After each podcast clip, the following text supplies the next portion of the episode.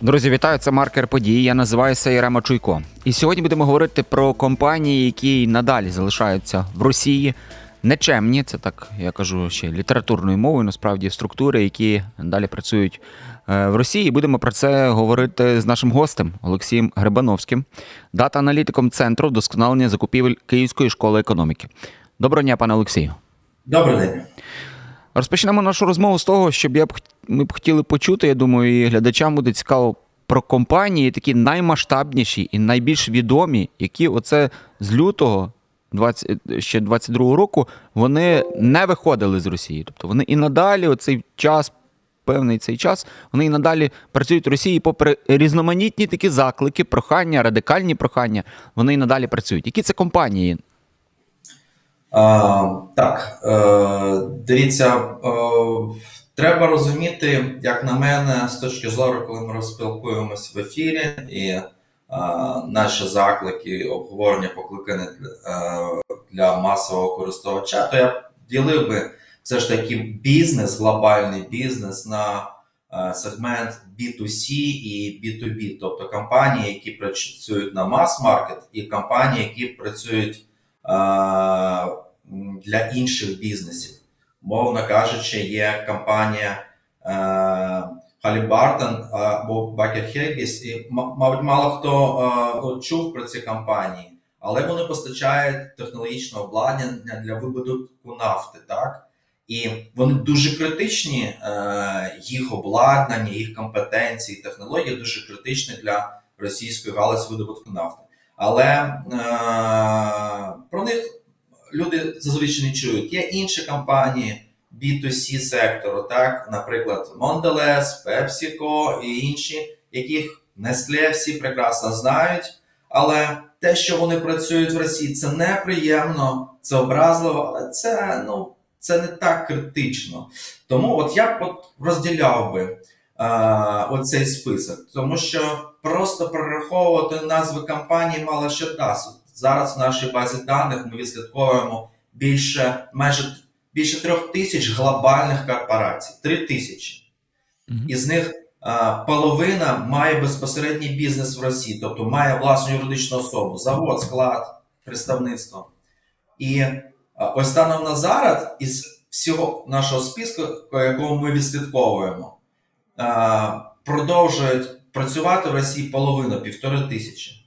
Просто перераховувати немає сенсу.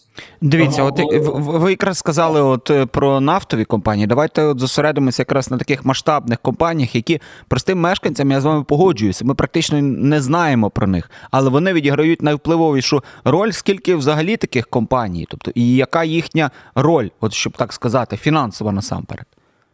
Ну, дивіться, от тому те складність, е, що е, важко порахувати роль, тому що, наприклад, ми можемо рахувати, скільки компанія заробила виручку в Росії. Так, там загальна виручка всіх компаній іноземних в Росії щодо повномасштабного вторгнення було там майже 300 мільярдів е, мільярдів доларів.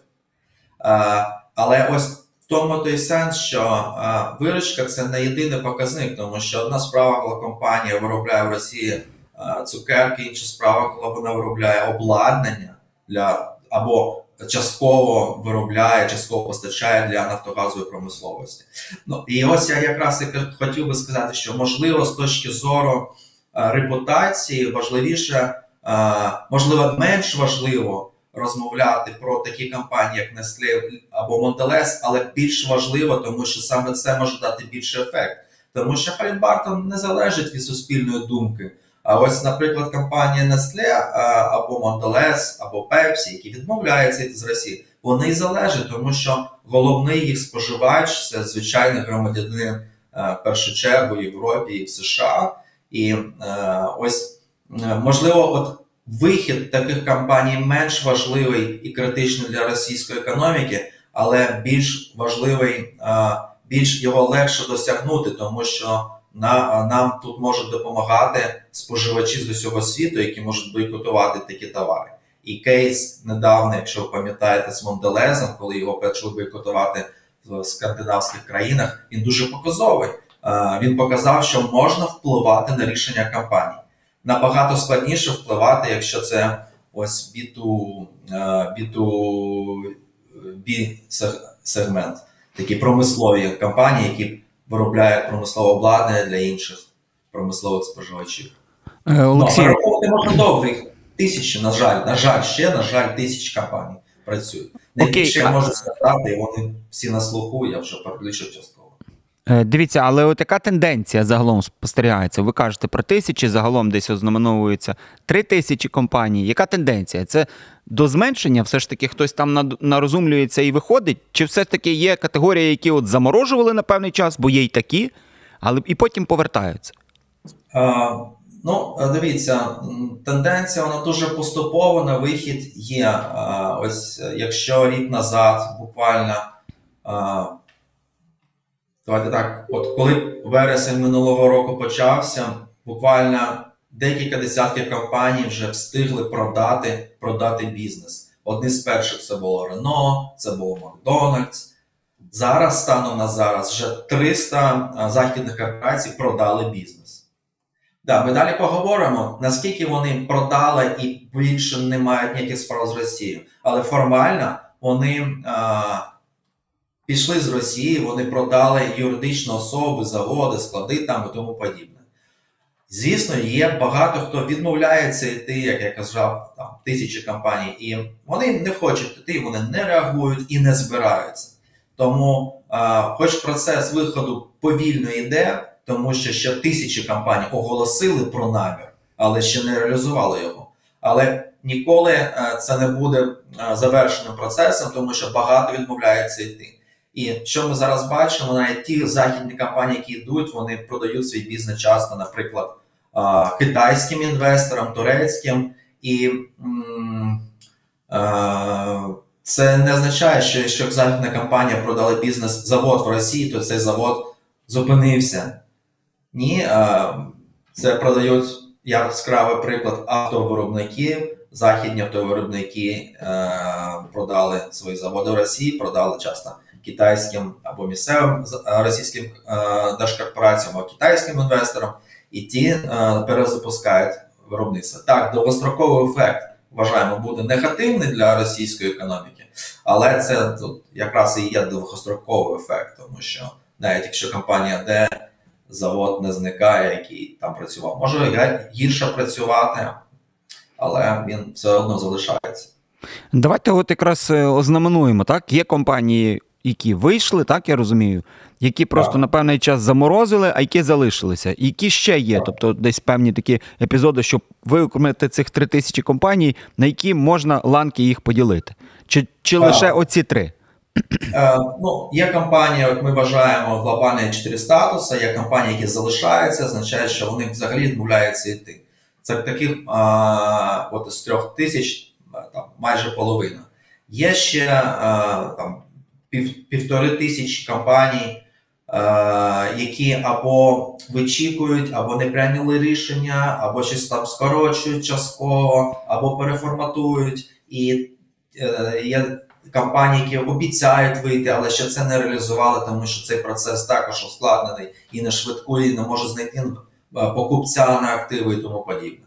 І ось там є 300 компаній, ну в нашій базі зараз там 300-400 Е, десь 3400 компаній. І ось десь десь 300 компаній, які вже просто продали свій бізнес.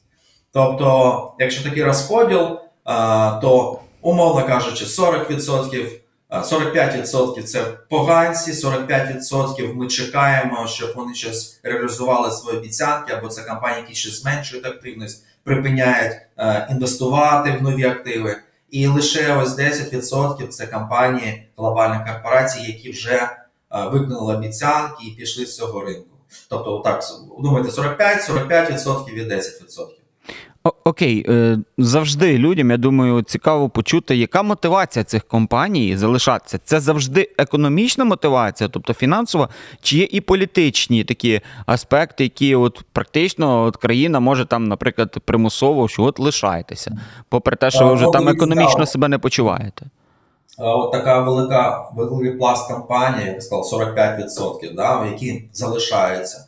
Що це означає? Е, найчастіше це компанії е, просто ігнорують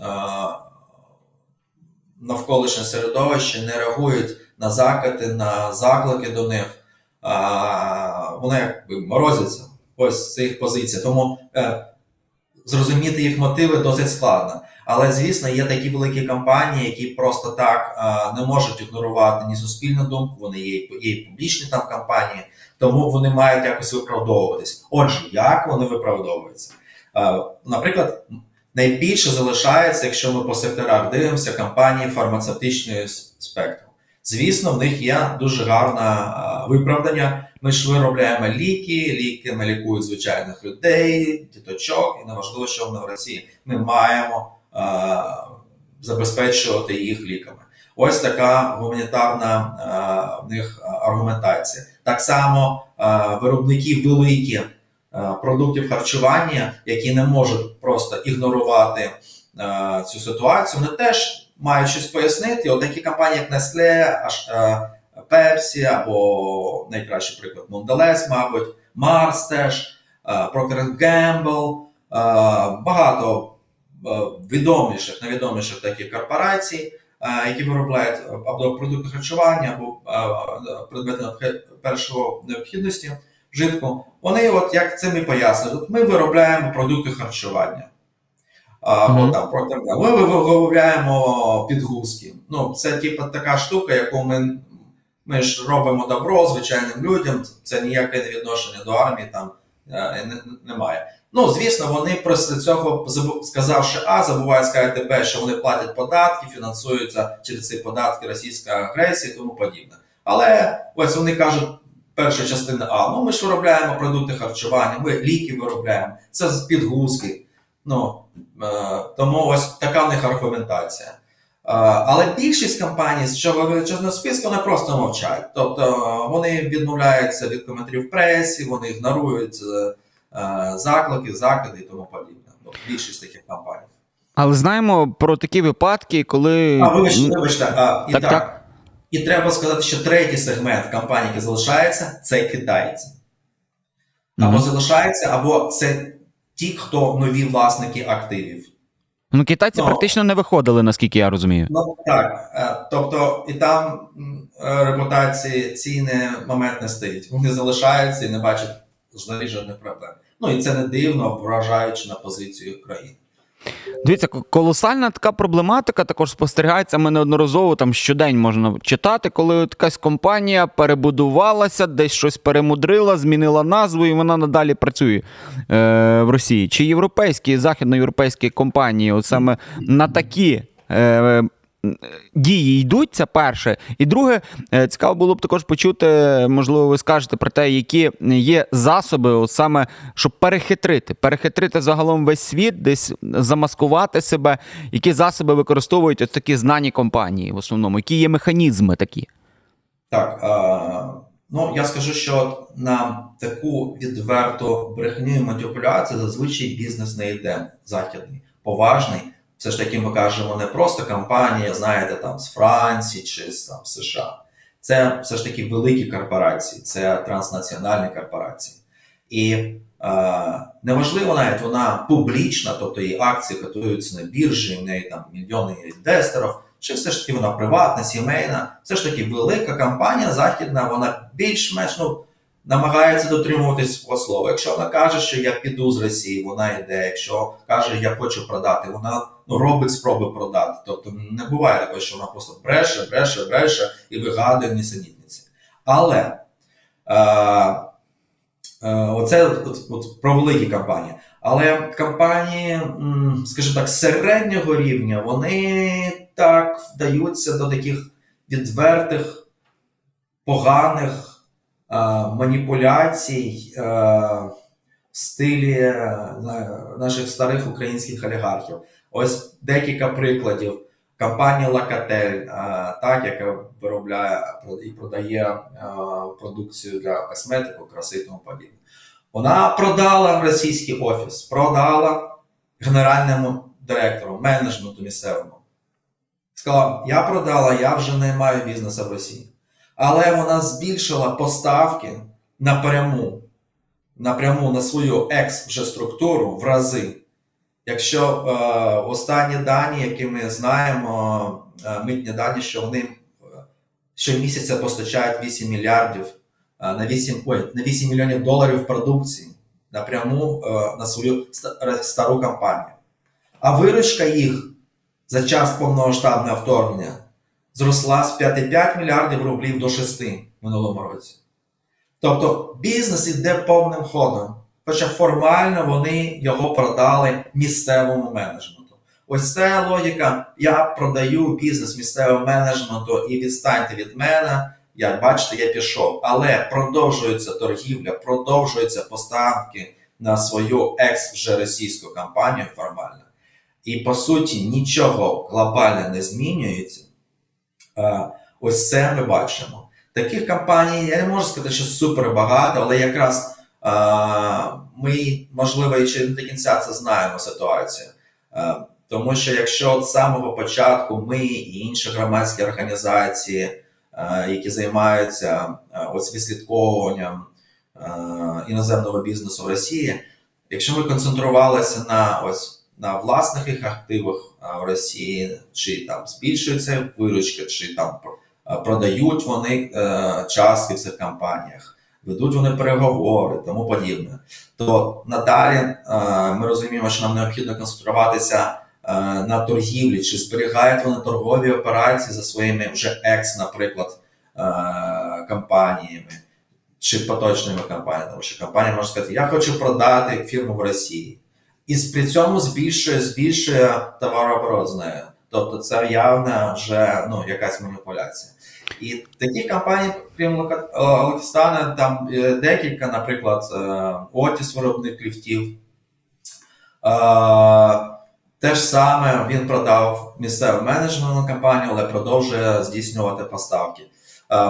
Таких компаній, ну є є список таких компаній, але От якраз зараз ми розуміємо, що нам треба більш ґрунтовно дослідити, щоб сформувати список не на такі окремі випадки, а от системно подивитися на кампанії брехунів, скажімо так. Ви вже Тому, що... так, так, так. Дивіться, трошки ще поверну нашу розмову е, десь три питання назад. Ви зачепили ось таку тему, що практично от вихід таких компаній, які нам відомі, так які ми знаємо тут, прості мешканці, вони нічим таким глобальним не впливають на економіку. Е, Скажіть, будь ласка, тобто. Це справді так, ну тобто ще десь або підтвердіть І загалом, які вихід яких компаній, можливо, навіть ми не знаємо назву їх, але от їх вихід справді би попливав на економіку, якщо можна ще.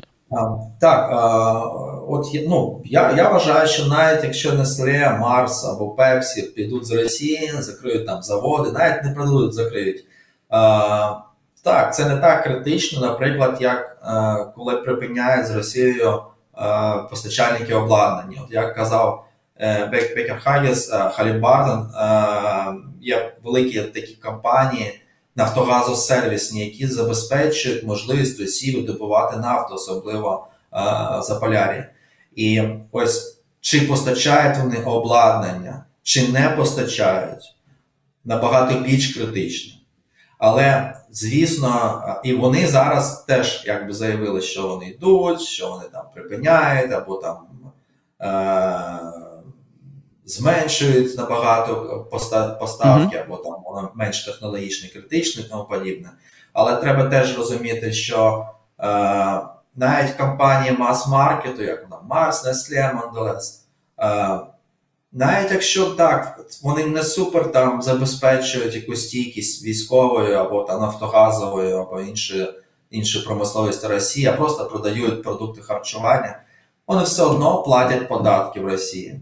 Угу. І тут не, питання не так важливо, наскільки вони критичні для російської економіки, а важливо а, моральний аспект.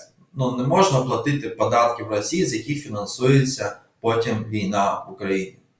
Окей, і десь би завершували розмову таким філософським питанням. Я знаю в моєму середовищі є чимало людей, які от знають про те, що продукція от вона та компанія не вийшла з ринку Росії, і вони відмовляються її от, купувати в Україні. На ваш погляд, як загалом люди от мають себе поводити? Ну тобто, де знайти таку от грань? Ти йдеш, наприклад, в супермаркеті, бачиш там батончик Марс, ну і ти любиш, хочеш взяти, тобто хочеш посмакувати, але ти знаєш про те, що от його в Росії от його можна також купити. Як от людям себе поводити? Як знайти тут душевний такий момент своєрідний і баланс, щоб от просто переломити, можливо, себе, або як діяти, на ваш погляд? А, ну, я вважаю, от у нас є е, бот в Телеграмі. Зараз ми розробляємо аплікації нативні для е, е, Apple і Android маркета, щоб можна було сканувати в процесі купівлі і дивитися, компанія працює чи ні. І ми закликаємо всіх споживачів не тільки в Україні, в першу чергу в світі, щоб вони цим користувалися. І наша на це направлена. Я скажу так, що кожен, звісно, споживач вирішує сам для себе. Я намагаюся не купувати, якщо є можливості альтернатива е, компаніям, які залишаються в Росії, е, їх продукцію. Наприклад, я раніше купував батончики Марс Снікерс, зараз е, це виключно для мене. Я ніколи цього не зроблю. Але теж, от коли ми кажемо український споживач, це більше, це більше моральний аспект історії. Коли так робить європейський споживач, він реально впливає. Ми бачимо це з кейсу Монделес. Монделес, е, як я згадував спочатку, почали бойкотувати в Швеції споживачі, місцеві контрагенти, авіалінії, супермаркети. Після цього вони вони до цього мовчали, вони ігнорували заклики на вихід. Після цього вони випустили реліз: о, це неправда, ми зменшуємо, ми там припиняємо торгівлю. Після цього ми показали, ви брешете, ви збільшуєте торгівлю. І після цього вони вже були змушені дійсно зменшувати операції. Зараз вони майже припинили постачання зовнішніх товарів в на свою на свою особу.